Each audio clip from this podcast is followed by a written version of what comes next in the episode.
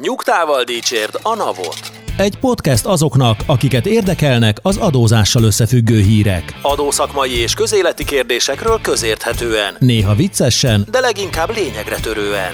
Boár György és Radnai Károly, valamint állandó beszélgetőtársuk Horváth Dániel, Két hetente összefoglalja, amit nem akarunk hallani, de mégis mindenkit foglalkoztat. Sziasztok! Ez itt a Nyugtával Dicsőd a Navot podcastunk, ahol két hetente a legfrissebb adózási hírekkel foglalkozunk állandó szakértőinkkel, Radnai Károlyjal Sziasztok! és Boár Györgyel. Sziasztok! Én Horváth Dániel vagyok. Most a mai napon speciális szerkezetben, illetve összetételben vettük fel a adást, nem is azért, mert eh, mi vagy a szereplők mások lennének, hanem azért, mert eh, más helyszíneken vagyunk, szakértőink, a fiúk a stúdióban vannak, én pedig eh, külföldön tartózkodom, úgyhogy az esetleges apróbb hanghibákért elnézést kérünk. De kezdjük is az első hírrel. Kijött a 2022 őszi adócsomag. Hagyományosan minden évben kétszer változnak az adótörvények. Persze az utóbbi években a rendkívüli helyzet, a koronavírus járvány és a zajnai háború is többször felülírta ezt a klasszikusnak nevezhető rendszert. Idén azonban kijött az őszi adócsomag, és elég sok érdemi változtatást is eszközöl a különböző adónemekben. Az első, amivel foglalkozunk, az a helyi iparüzési adó lesz, ahol a javaslat a szerteágazó, eddig szerteágazó rendszert egységesíteni, és 2023. január 1-től egyféle egyszerűsített adóalap megállapítási módszert kínálna fel a kisvállalkozóknak, illetve hát a kizárólag kiskereskedelmi tevékenységet végző általányadózók esetén egy magasabb értékhatárt elérő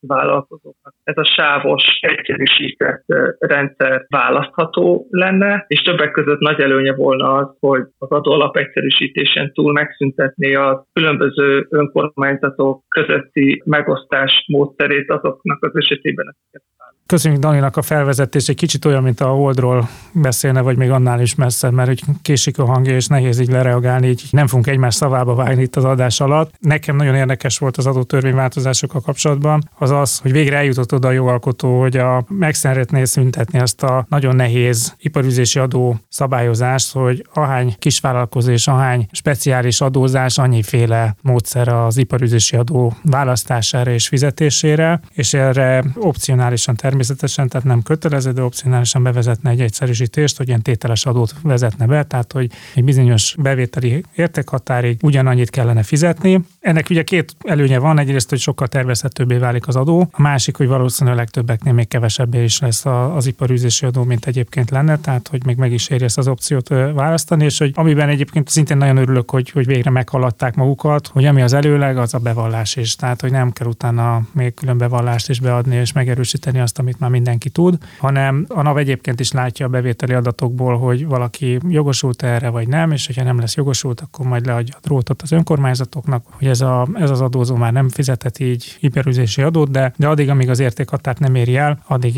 igen. És akkor így nagyon röviden, tehát hogy lényegében a 12 millió forintot meg nem haladó bevétel esetén 50 ezer forint lesz, most 2%-os iparüzési adóval számolok az egyszerűsítés kedvéért, tehát ahol nincs iparüzési adót nulla lesz. Ahol 12 millió forintot meghaladja, 18-nál kevesebb volt 120 ezer forint lesz az éves iparüzési adó, és ahol pedig 18 milliót meghaladja és 25 millió alatt van, ott meg 170 ezer forint lesz. Tehát főleg a szolgáltató szektorban, ahol, ahol nagyon kevés egyébként a levonható tétel, ez egy, ez egy egyértelmű kedvezmény, úgyhogy szerintem elég sokan fognak élni ezzel, de még egyszer szerintem a, a legnagyobb előny az a tervezhetőség, hogy ezt előre be lehet fizetni, tudjuk, hogy ez 120 ezer forint lesz mondjuk egy évre, és akkor befizetnek márciusban, szeptemberben 60-60 ezer forintot, és akkor onnantól kezdve nem kell foglalkozni az iparüzési adóval. Igen, ezért ez egy, tehát mondhatjuk ezt egy dicséretes változásnak, vagy egyszerűsítésnek, mert tényleg van egy, hát egy ilyen káosz jellegű szabályozási rendszer a, a helyi iparüzési adóalap megosztásnál, meg az adóalap meghatározásnál. Talán a múltkori adásban is mondtam azt, hogy örülök annak, hogy a, a jogalkotó felismeri, vagy hát a szabályozók felismerik azt, hogy vannak bizonyos adó adózók, akiket rendkívül hátrányosan érintenek az adminisztrációs terhek, de hogy mondjam, tehát maradt még itt, akit meg lehetne segíteni vagy támogatni szabályozás egyszerűsítésével. Kimondottan a helyi parüzési adóalap meghatározásánál azért mondjuk úgy finoman maradt még tér a szabályok egyszerűsítésére és, és a logikának a tisztázására. De miért most mit, mit akarsz azzal? Nagyon egyszerű, az ah. egy bevétel alapú adó, hát ez igen. egy nagyon egyszerű adó. Igen.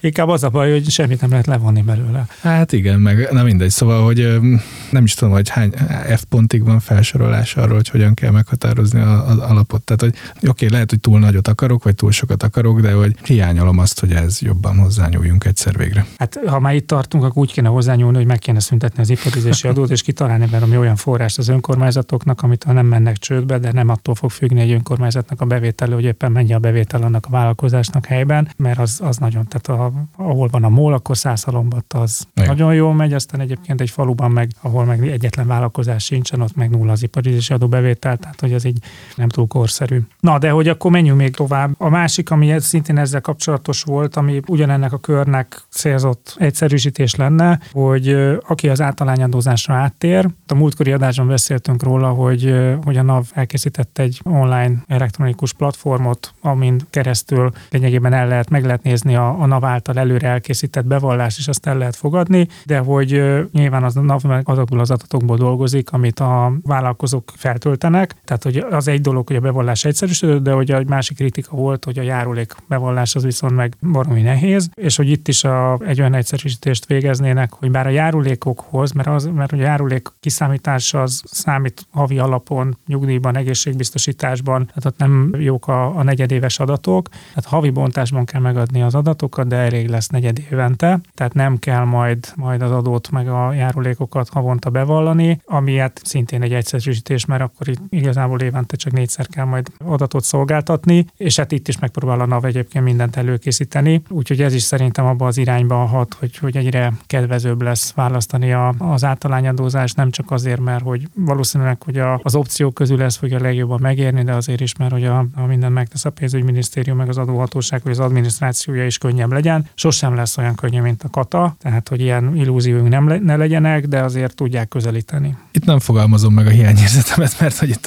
az adózói körre van igazítva ez a dolog, szerintem ez egy teljesen, teljesen jó gondolat. Van azért még pár általányadozáshoz kapcsolódó módosítás, de ha megengeditek, én inkább egy számvitelit emelnék ki, ami számomra érdekes volt. Számviteli törvényben szerepel egy változás, ami a társasági adó információkat tartalmazó jelentés tételi kötelezettséget írja elő meghatározott alanyi körnek. Most nagyon röviden fogalmazva a számviteli törvényben lesz mostantól egy olyan szabályozás, ami a globális minimumadóhoz kapcsolódó riportálási rendszert állítja fel. Kicsit olyan, mint a fél lábbal elindulnánk a globnak vagy a minimumadónak az implementálására irányába. Pontosabban a riportálási kereteket rögzíti majd a számviteli törvény. Szerintem ez egy érdekes fejleménye a mondjuk így a minimumadóval kapcsolatos álláspontnak, meg a szabályozási attitűdnek magyar oldalról.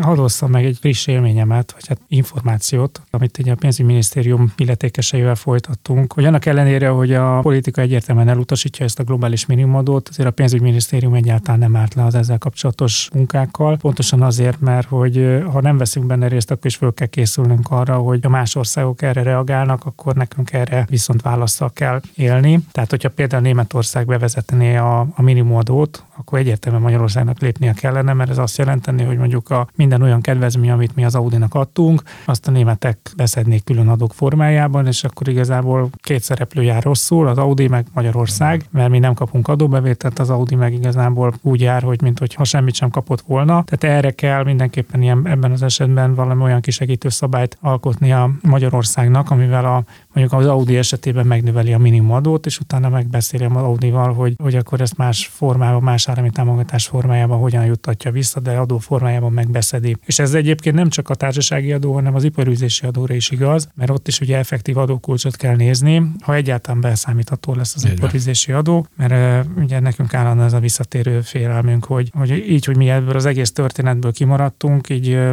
ki vagyunk téve annak, hogy mások fogják alakítani a szabályt, és nekünk kell igazodni, és reménykednünk kell, hogy egyébként az iparűzési adót azt egyáltalán be fogják számítani. Úgyhogy hát ennek tudható be az, hogy, hogy nagyon is kell a, a pénzügyminisztériumnak a minimumadóval kapcsolatos adatszolgáltatás, hiszen neki is el kell készülni arra, hogy lehet, hogy mégis be fog vezetni Magyarország valamilyen szabályt, amit nem azért vezet be, mert hogy hogy szeretnek globális minimumadót, hanem azokkal az országokkal szemben fogja bevezetni, akik bevezetik a globális minimumadót. Úgyhogy egy gyönyörű szép ilyen viszonossági alapú adórendszerünk lesz, hogy lehet nézegetni, hogy a németek bevezették, a hollandok nem vezették, akkor a holland, hm. holland cég, akkor ott nem kell ezzel foglalkozni, német anyánál igen, de hogyha holland holdingon keresztül, de német anyavállalat van, akkor, akkor az mi lesz? Többen felvágták az ereiket. Egyébként van friss hírünk ezzel kapcsolatban? Én attól tartok, hogy nagyon újdonság most nincsen, igaz? Tehát, hogy hogy állunk a global így európai szinten? A pénzügyminisztérium szerint kizárta azt, hogy 2023-tól más tagállamok bevezessék, mert hogy egyszer már időszűke van, tehát hogy azoknak a törvényeknek már parlament előtt kellene lennie, jobb esetben már meg is kellett volna, hogy, hogy szavazzák, és hogy erről szó sincs, tehát hogy úgy tűnik, hogy 2023-ra azért a világ haladékot kapott. Még mindig hallunk ilyeneket, hogy Dél-Korea beszeretné vezetni, meg Japán be szeretné vezetni. Meg tudjuk, hogy az Egyesült Államok bevezette ezt a, a sajátját. ezt a sajátját, ami meg nem a minden csak nem a globális minimumadó, de hogy fegyverek csőre töltve ja. újak a ravaszon, tehát körülbelül így, így néz ki a dolog. Tehát ezt meg is mondta a pénzügyminisztérium, hogy abban a pillanatban, amikor egy másik állam be akarja ezt vezetni, akkor arra reagálni akarnak majd. Érthető. Aztán ami még érdekes volt, hogy ment a vita, hogy legyen-e reklámadó, vagy ne legyen reklámadó. A népszerűtlenségi versenyt egy adó nem megnyerheti, akkor nálam a reklámadó. Végülis a környezetvédelmi termékdíj, a szoros, szoros versenyben, de végülis a, re, a célfotó reklám, reklámadójavára dönt. Tényleg ez az egyik legkárhoztatottabb, szerencsétlenebb adónemünk, és még mindig ott tartunk, hogy azon gondolkodnak, hogy újra bevezetik. Hogy ugye azért nincs reklámadónk, mert hogy foci ebét rendeztünk, és az UEFA lényegében megmondta, hogy, hogy nem lehet semmifajta adót kivetni az UEFA bevételeire Magyarországon, és akkor ez az egyetlen módja ezt adósemlegesen mentesíteni lehessen, ez az volt, hogy akkor szüntessük, függesszük fel, nem, ne szüntessük meg, függesszük fel. De hát lement a foci EB, meg lement a Covid is, és akkor most megint felmerült, hogy akkor ez a felfüggesztés ez megszűnne, de most úgy tűnik, hogy akkor még egy évvel. De még mindig nem engedik el. Tehát ez az egészben a legbosszantóbb, hogy nem arról szól a dolog, hogy oké, okay, ezt elengedtük ezt a dolgot, mert még mindig ott van ez a politikai, hogy mondjam, adókapok, hogy azért ezt bizonyos médiumokkal szemben nagyon jól lehet használni, hogy vagyonokat vonjunk el, vagy hát pénzeket vonjunk el, úgyhogy hát ez még most még egy előre velünk van, de hogy 2023-ban biztos, hogy nem lesz reklámadó. Dani, visszaadjuk a szót! Köszönöm szépen. Talán még egyetlen változásra hívnám fel a figyelmet. Ez a változás előkészít egy új rendszert, ez az e-nyugta rendszer lesz, hasonlóan fog működni az online számla adatszolgáltatáshoz, és ennek is a gazdaságfehérítés a legfőbb célja, hogy tudatossági szempontok mellett kiterjesztik a nyugta adatokra vonatkozó adatszolgáltatási kötelezettséget azokra az esetekre is, amikor a nyugtát hatóság által engedélyezett pénztárgéptől eltérő technikai megoldással állítják ki, a részletszabályok pedig miniszteri szintű jogalkotással kerülnek majd rendezésre. Ez is egy újabb lépés az online és a digitális fejlesztések terén, amelyekben az adóhatóság eddig is élen járt, és úgy látszik, hogy erről a törekvéséről nem is mond le. Nyilván az EÁFA rendszer kialakítása is segíteni fogja majd mind az elnyugta, mind az online számlarendszer működését, ezek egymással szinergiákat fognak tudni alkotni, és nem csak az adóhatóság hatóságnak az adatállományának a növelésére lesznek alkalmasak, hanem megfelelő elemzésekre, akár az adózói oldalon is különböző lekérdezésekkel, illetve remélhetőleg az adminisztrációs és bevallási kötelezettségnek az egyszerűbb teljesítésére. Az elnyugtával kapcsolatban azt szerettem volna kihangsúlyozni, hogy,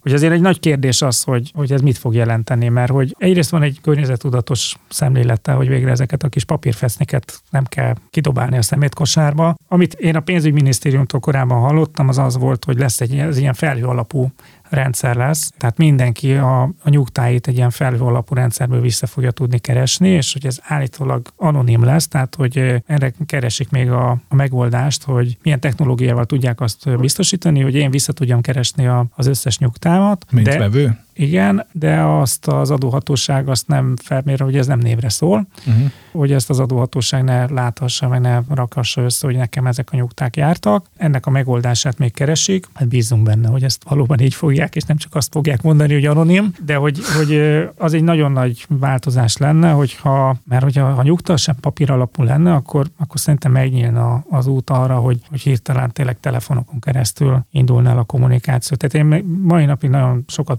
bosszankodok például egy benzinkútnál, ahol, hogyha mondjuk magánszemély vagyok, akkor meg kell mutatnom a forgalmi engedélyemet, meg kell, hogyha cég vagyok, akkor adószámot kell mondanom, és akkor egy adószámra kiadnak egy számlát, amit egyébként le is jelentenek a NAV-hoz, de nekem el kell mennem a könyvelőhöz, és vinnem kell a számlámat, hogy ezt, azt lekönyveljék, hogy ezt olyan jó lenne, hogy akkor uh-huh. elektronikusan beküldenék egy, egy olyan helyre, ahonnan utána bárki, tehát már mint a bárki jogosultsága rendelkező utána egyben letöltheti, és akkor nem kell ezeket a papírokat szállítgatni. És hát a, szerintem ez az elnyugta is ezt a, tehát hogyha ez megvalósulna, akkor, akkor annyira kimenne a papír a divatból, hogy hirtelen, mint ahogy egyébként az üzleti folyamatokban is írta a Covid után a, a, az elszámlázás egy teljesen bevett gyakorlat lett, hogy, hogy szerintem az egy, egy teljes megközelítés változást okozna. De egyébként szerintetek az hogy lesz, hogyha nem kapunk papír alapú nyugtát, akkor hogy fogom mutat, megmutatni a biztonsági őrnek a spárnál, hogy ezt a kiló krumplit nem ott vettem, hanem, hanem a mellettük lévő boltban de azért bevihetem.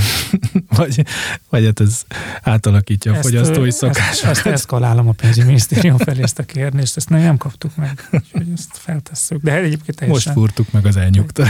Kész, így, igen. Elektromos biztonságőr, e-biztonságőr e kell. Meglátjuk, hogy az elnyugta sose hogyan alakul. Kíváncsian várjuk a további fejleményeket, hiszen az szabályok még nem jöttek ki. Viszont Magyarország adórendszere ismét egy versenyben vett részt. Korábban is beszéltünk már a tavalyi évben is a Tax Foundation nevű szervezet minden évben elkészülő felméréséről. Ez a nemzetközi adórendszer versenyképességi felmérés, ahol Magyarország az előző évhez hasonlóan idén is a hetedik helyezést érte el. A felmérés készítői szerint a jó adórendszer két legfontosabb értéke a versenyképesség és a semlegesség. Észtország évek óta az első helyen szerepel, Magyarország pedig ugye a tavalyi évhez hasonlóan idén is a hetedik. Az OECD tagországok közül egyébként Franciaország a leggyengébb. Magyarország adórendszerének az előnyei között emelték ki többek között, hogy nagyon alacsony a társasági adókulcsa, hogy a személyi jövedelemadó rendszere egységes, és hogy az ellenőrzött külföldi társaságokra vonatkozó szabályokat átlagosnál jobbak. Az adórendszerünk gyenge pontjaként említették azonban, például azt, hogy Magyarországon a legmagasabb az OECD országok közül az áfakulcs,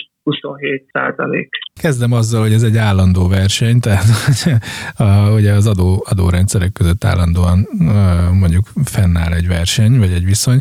Ezt a Tax Foundation versenyt, ezt mondjuk úgy, hogy annyira nem tartom relevánsnak, vagy fontosnak. Sok problémánk van, szerintem foglalkoztunk már ezzel a Tax Foundation ranglistával korábban is, és kiemeltük a teljes szubjektivitását, illetve azt, hogy nagyon nehéz értelmezni a, azokat a, a értékelési szempontokat, amelyek alapján rangsorolják az országokat. Tehát csak hogy így kiemeljük, ugye itt 38 országot listázott ez a Tax Foundation szervezet, és mondjuk Magyarország az ÁFA kategóriában a 38 lett. Tekintettel arra, hogy egyébként egész sok európai ország is szerepel a, ebben a 38-ban, felmerül benne magyarul, hogy semmi más nem vettek figyelembe, mint azt, hogy 27%-os az ÁFA kulcs, és ezért ez a legrosszabb helyezés. Nem veszik például azt figyelembe, hogy, hogy nálunk azért viszonylag alacsonyabb be nem gyűjtött áfának a mértéke.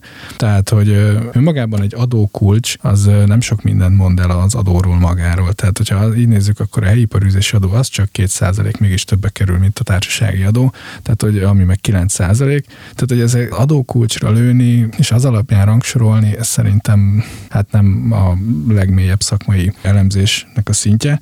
És akkor még ehhez hadd tegyem hozzá, hogy Észtország például azért vezeti a, a és Lettország a, a társasági adóranglistát, mert ott nem kell fizetni, amit nem vesszük fel. Tehát, hogy, tehát, hogy a, a, leginkább úgy tűnik, hogy a Tax Foundation most tényleg nagyon negatív, és már-már bunkó vagyok velük, de hogy ezek szerint, hogyha nem vetnénk ki adókat, akkor ott lennénk az első szinten. A költségvetés meg az egyéb központi kiadások meg hát oldják meg magukat. Igen, pont azokat a kritikákat fogalmazott meg, amit egyébként egy évvel ezelőtt is, amikor először találkoztunk ezzel a, az elemzéssel, akkor megfogalmaztunk, hogy ilyen nagyon sablonos, tehát hogy amit egyébként értek, tehát amikor át kell nézni száz országnak az adórendszerét, akkor hát most nagyon nem tudsz más csinálni, mint elkezdesz ilyen adókulcsokat, csak hogy ebből lesz a klasszikus almát a körtével összehasonlítás esete, hogy egy-egy kiugró adókulcs, akár lefele, akár felfele, teljesen elviszi a fókusz, miközben lehet, hogy egyébként, mint ahogy mit tudom én, Luxemburgban is, hogy 28%-os a társasági adó kulcsa, és akkor ezért most Luxemburg nagyon le van minősítve a társasági adó szempontból. Hát igen, de hát egy 300 ezeres ország, és hát senki nem azért megy Luxemburgba, mert ott szeretne termelőállítást végezni és szolgáltatást nyújtani, hanem azért, mert igazából csak a vagyonát szeretné oda rakni, és ott meg olyan egyébként adóalap kedvezményeket kap, amitől aztán az effektív adókulcs az meg bőven sokkal kevesebb lesz, mint más országokban. Tehát az effektív adókulcsot nézve, akkor meg már Luxemburg sokkal jobb lenne, amit meg ez az, ez az elemzés egyszerűen nem tud vizsgálni.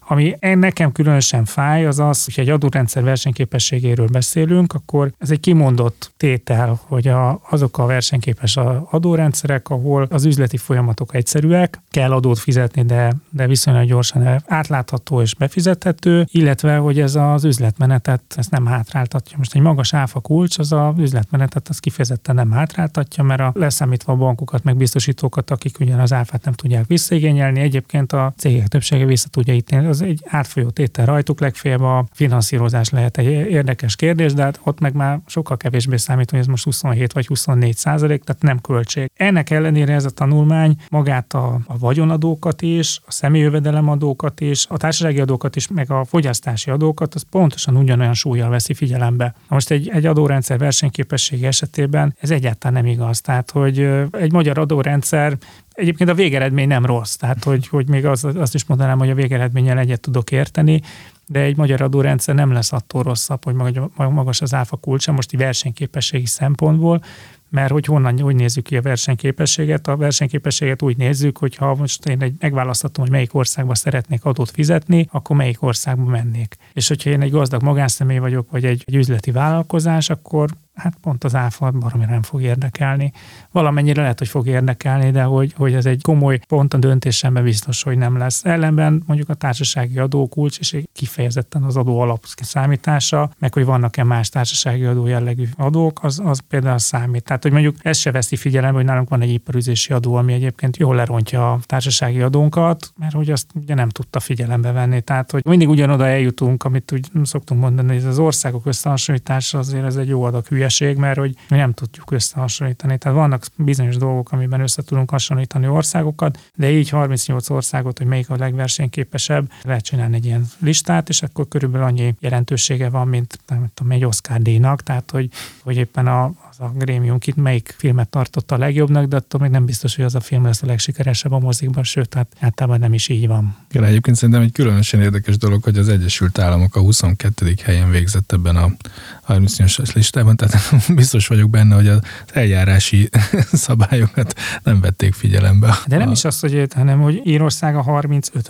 Hm. Tehát, hogy most a Írország ugye a legnagyobb GDP növekedéssel rendelkező ország itt Európában, és hát ugye írlik róluk, hogy az azért megtesznek mindent a, a befektető kedvéért, főleg az amerikai befektető kedvéért, tehát hogy az egy nagyon fura az, hogy, hogy miközben mi hetedikek vagyunk, Luxemburg hatodik, Csehország ötödik, Írország a 35 vagy pedig hát ez azt jelenti, amit egyébként még nem, nem, nem szeretünk kimondani, hogy hát az adórendszereknek körülbelül a jelentősége ennyi, tehát hogy egy befektetésről szóló döntésben ez egy 20 rangú kérdés. Szesel szigeteknek visszaadjuk a szót. Ehhez még talán annyit tennék hozzá, hogy ha a globális minimumadó, amiről ugye szót ejtettünk korábban a műsorban, bevezetése kerül, akkor hát Észtország meg Lettországnak ez a versenyelőnye, ami most kimutatkozik, ez erősen kérdéses, hogy fenn fog maradni, illetve hát bennem is azt a kérdést veti fel, hogy egyáltalán meddig és milyen keretek között van értelme egy ilyen versenyt fenntartani. Úgyhogy a jövő évi eredményekre nagyon kíváncsi leszek annak hogy globális minimumadó bevezetése hogyan fog haladni, és hogy hogyan reagálja majd ezt le a Tech Foundation nevű szervezet, aki ezt a felmérést készítette. Térjünk vissza a hazai hírekhez. Szeptemberben több lett zárt az államháztartás központi alrendszere. Megszokhattátok, kedves hallgatók, hogy időről időre foglalkozunk az államháztartás központi alrendszerének a bevételeivel, főleg az idén különösen érdekes ennek az alakulása. Például szeptemberben 181 milliárd forint több lett zárt az államháztartás információs számos központi alrendszere, az egy évvel korábbi 391,3 milliárd forint deficittel szemben. Így az idei volt az elmúlt 20 év harmadik legnagyobb szeptember havi töblete. Ugye, ha a számokat összehasonlítjuk, akkor most akkor azt gondolnánk, hogy itt valami földindulás szerint javulás állt be itt az egyensúlyban, mert hogy a mínusz 400 milliárdból plusz 200 milliárd lett, most kicsit kerekítek lefele meg felfele, tehát egy 600 milliárd forinttal javult az egyenleg, ami hát ez valóban egyébként tényszerűvel ennyivel javult, ugye az, az nincsen benne a hírben, hogy amit egyébként meg a, a, az újságokban láttunk, hogy kifizetési stopot rendelt áll az államigazgatás, tehát egy inflációs hatás ellenére 12%-kal csökkentek a kiadások, egyszerűen azért, mert, mert megálltak a kiadások, és cash alapon számolják a költségvetést, tehát hogy nem azt nézik, hogy egyébként milyen kötelezettségeik vannak, hanem azt, hogy éppen mennyit kell kifizetni. És hát most már bejelentették, hogy és ezt december 31-ig meg, meghosszabbítják ezt a kifizetési stoppot, amiből nekem az következik, hogy januárt egy orbitális nagy hiányjal fogjuk nyitni, mert azért előbb-utóbb ezeket... hosszabbítjuk meg a ja, igen, tényleg, tényleg. Majd amikor amikor a benzinár is szabadpiaci lesz, ja. akkor elindulhatnak a kifizetések. Tehát, hogy ez sajnos ez a, biztos meg fognak haragudni rám a kormánypárti hallgatók, de hogy, hogy ez, ez pontosan az a nagyon rossz szisztéma, amit, amitől aztán a, a mostani kormány évekig elállt, hogy, hogy nem kozmetikázzuk a költségvetést, hanem annyi amennyi. Ez a 2002-2010 közötti kormányoknak volt a nagy divatja, hogy a decemberi államháztartási hiányt úgy kozmetikázták ki, hogy nem utalták vissza az áfát, és aztán januárban indultunk egy hatalmas hiányjal, meg jó nagy késedelmi kamat teherrel, de ezért viszont tudtuk tartani statisztikailag, a, és szép volt a szám. Tehát, hogy, hogy megint egy ilyen nagyon rossz érzésem van ettől a dologtól, hogy hát úgy szép, úgy lehet könnyen költségvetést csinálni, hogy nem, nem fizetem ki a kötelezettségeket, csak hogy ezzel ugye nem oldom meg a problémát, hanem csak gurítom magam előtt. Amellett, hogy valószínűleg egyébként történtek nagyon komoly költségcsökkentő lépések is, tehát hogy, hogy nem arról szól csak a dolog, hogy, hogy nem fizetnek ki dolgokat, meg hát egyébként látjuk ezeket a tanártüntetéseket, hogy, hogy hát ez is ugye a, a egyértelműen a pénztelenségnek köszönhető, tehát hogy közgazdászként egyik oldalról örülünk annak, hogy, hogy egyensúlyban van a költségvetés, és hogy, hogy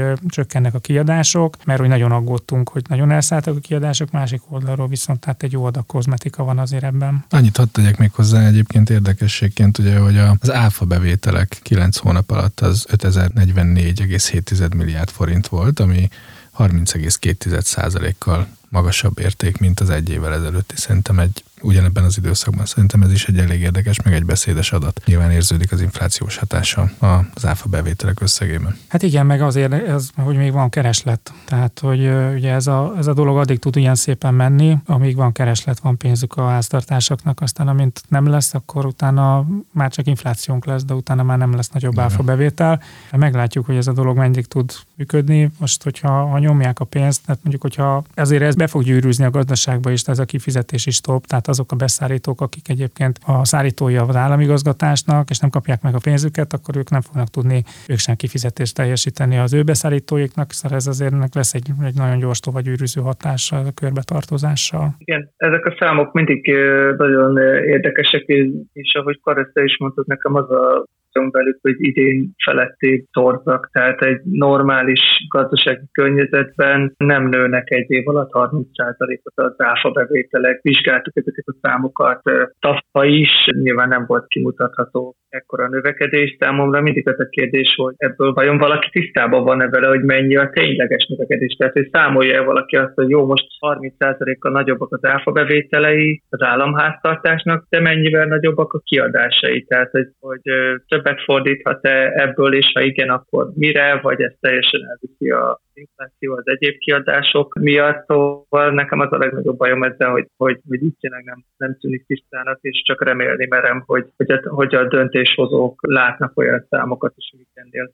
jobban tájékoztattak a államháztartás tényleges helyzetéről. Na de nem csak Magyarországot érinti az infláció, hanem az egész világot nyilván a begyűrűző energiárak és az egyéb problémák okán méghozzá olyan mértékig, hogy Nagy-Britanniában áll a bál, szó szerint. Liz Truss 44 nap után lemondott a brit kormányfői pozíciójáról, ezzel rekordot döntve messze ő a legkevesebb ideig szolgáló miniszterelnök. George Canning csúcsát döntötte meg, aki 119 napnyi miniszterelnökség után halt meg 1827-ben. Lisztrász egyébként alig 6 hete, amikor kormányfőré választották, első intézkedéseként egy grandiózus adócsökkentési csomagot jelentett be, hát illetve a pénzügyminiszterek Patika jelentette be ezt a grandiózus adócsökkentési csomagot, aminek annyira rossz volt a fogadtatása, hogy gyakorlatilag beszakadt a font egy-két napon belül, úgyhogy rövid idő alatt egyrészt Lisztrász leváltotta a pénzügyminiszterét, másrészt visszavonta az adócsökkentési programot, és hát nem sokkal később ő maga is lemondásra kényszerült. A történetnek az a része nagyon ismerős, hogy egy ilyen teljesen ellenmondásos időszakban bejelenteni egy adócsökkentés, vagy nem is ellenmondásos, hanem egy ilyen recesszióba fulladó, költségvetési hiányos időszakban bejelenteni egy ennyire erős gazdasági élénkítő csomagot, tehát ez nagyon az Orbán kormány 2010-es éveire emlékeztet, amikor, amikor teljes ellenszélben kezdték átalakítani az adórendszert, azzal a különbséggel, hogy akkor azért Magyarország már kifele ment egy válságból, és igazából az volt, hogy le volt fulladva a motor, és valahogy be kell, be kell indítani, de hogy azért ismerős, mert hogy ott is teljesen fura, ugye akkor jött be ez az, az unortodox gazdaságpolitika, amit azóta megtanultunk, ma már az unortodox a normál, és ugye a, a, akkor ugyanezt csinálta a forint is, tehát hogy akkor volt az, hogy először ilyen 270-es nagyságrendből elmentek 320-ig,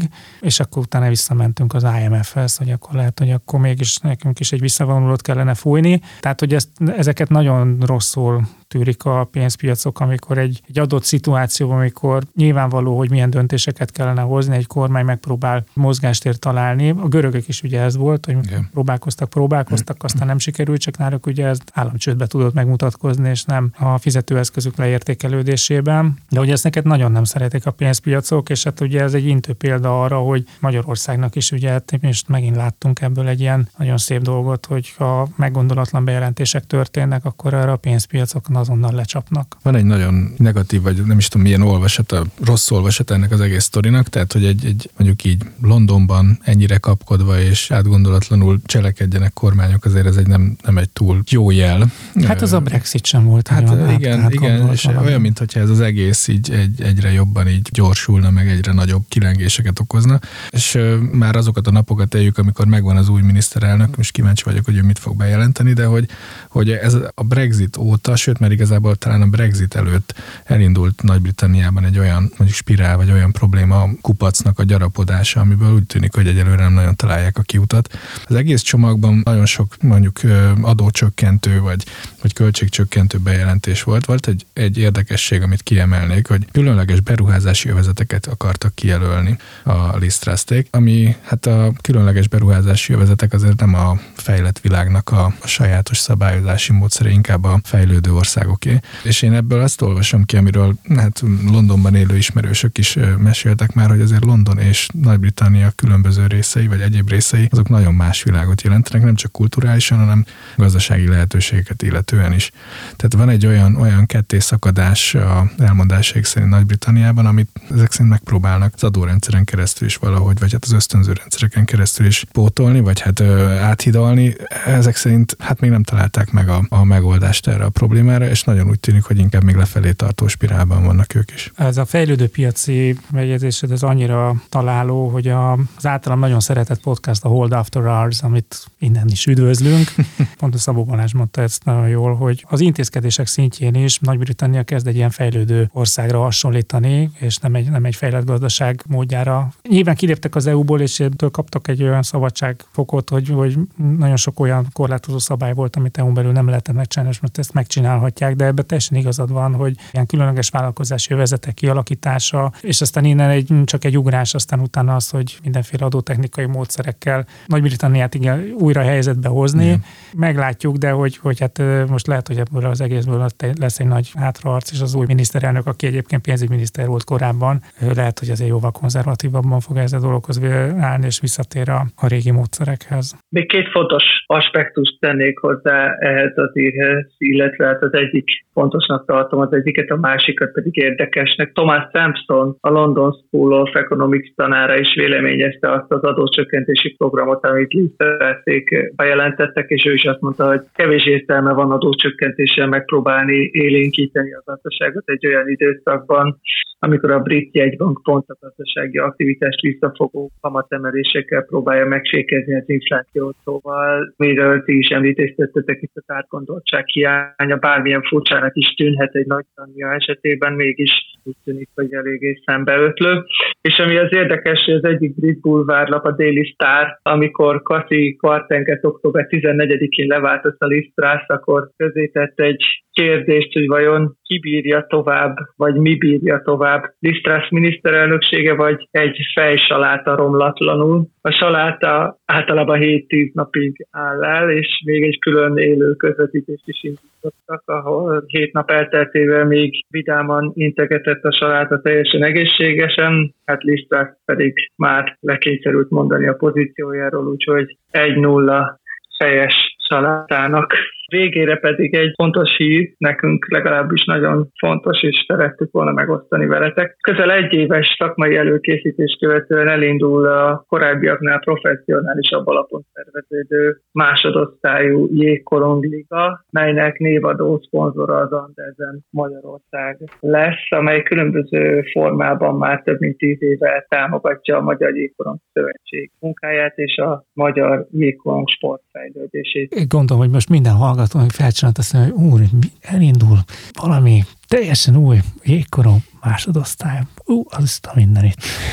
Na szóval, hogy ugye nyilvánvalóan nekünk ez, ez baromi fontos, úgyhogy ez az önreklám helye volt, ugye ez a PR része a dolognak, mi mindannyian az Andersennél dolgozunk, az Andersen meg elég régóta támogatja a Jégkorong Szövetséget, és én személy szerint nagyon sok energiát tettem már abba bele a jégkorongba, hogy a jégkorongnak ne csak egy ilyen elitje legyen, hanem legyen egy utánpótlása is, és itt most nem a jönőr utánpótlása, a másodosztályra kell gondolni. Szerintem mindenkinek megvannak a nőnökei, meg a hobbiai, és hát nekem ez meg egyértelműen ez volt. De hogy ez egy részben az Andersen számára is ez egy, ez egy nagyon nagy lépés volt, hogy mellé tudtunk állni egy olyan dolognak, hogy, hogy névadó szponzorá váltunk, még hogyha ez csak egy másodosztály, meg csak egy jégkorong, de azért nem sok látványcsapasport liga van névadó szponzorra, úgyhogy mi erre nagyon büszkék vagyunk. Készült egy nagyon szuper arculat, és hát ez egy elég hosszú távú elköteleződésnek tűnik, tehát szeretnénk ezt nem egy évre, hanem, hanem jó sok évre megtartani. Ebben nyilván brandépítés is van, de még több jégkorong szeretet, úgyhogy kedves hallgatók, kérjük kísérjétek figyelemmel a jégkorong másodosztályi küzdelmeit is, azért szerintem ez egy szubkultúra jégkorong, sokan vagyunk jégkorong szurkolók, és hát nagyon remélem, hogy, hogy előbb-utóbb egyre több hír fog szólni az Andersen Ligáról. Várunk mindenkit szeretettel kint a meccseken, aki kilátogat, azoknak fel tudunk ajánlani egy negyedéves ingyenes előfizetést a podcastunkra. Gyertek kicsit a meccsekre. Én kicsit féltem, hogy, hogy valami márkázott bögrét fogsz mondani, mert az nincs. az egy éve túlzásnak éreztem. Úgyhogy köszönjük szépen a szurkolást előre is. Azért arra még felhívnám a kedves hallgatók figyelmét, hogy nem először foglalkozunk kékkoronggal az adásban, hiszen egy korábbi adásunk, amely hasonló volt a maihoz abban, hogy nem mindenki ugyanonnan jelentkezett be, az pont úgy készült, hogy Szares Szlovéniában a jégkorong világbajnokságon volt szurkolóként, úgyhogy nem ez az első alkalom, hogy jégkoronggal foglalkozunk, de viccet félretéve tényleg kövesse figyelemmel a jégkorong másodosztály küzdelmeit, az Andersen Liga küzdelmeit, úgy, ahogy persze az első osztályt és a magyar válogatottét is érdemes figyelemmel követni. A mai napra azonban ennyi hír jutott az adásban. Nagyon szépen köszönjük a figyelmeteket, kedves hallgatók. Tartsatok velünk a legközelebb is. Sziasztok! Sziasztok, és majd meglátjátok, hogy fogunk még bejelentkezni Tamperéből, Finnországból is. Sziasztok! A Nyugtával Dícsért a Napot podcast adását hallottad. Az elhangzott kijelentések és vélemények a műsorvezetők és vendégeik magánvéleményét tükrözik. A műsornak nem célja az adótanácsadás, és nem is minősül annak.